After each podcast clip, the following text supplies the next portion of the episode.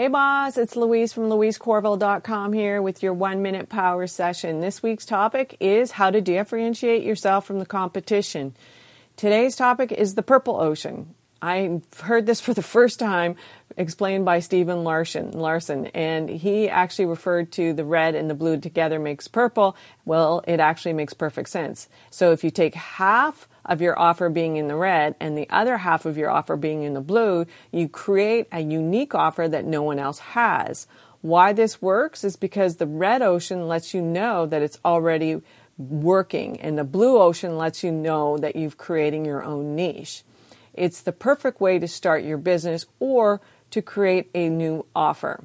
So if you're a coach or you want to start a coaching business, head over to louisecorville.com. That's louisecorville.com. Thanks for listening. Bye for now.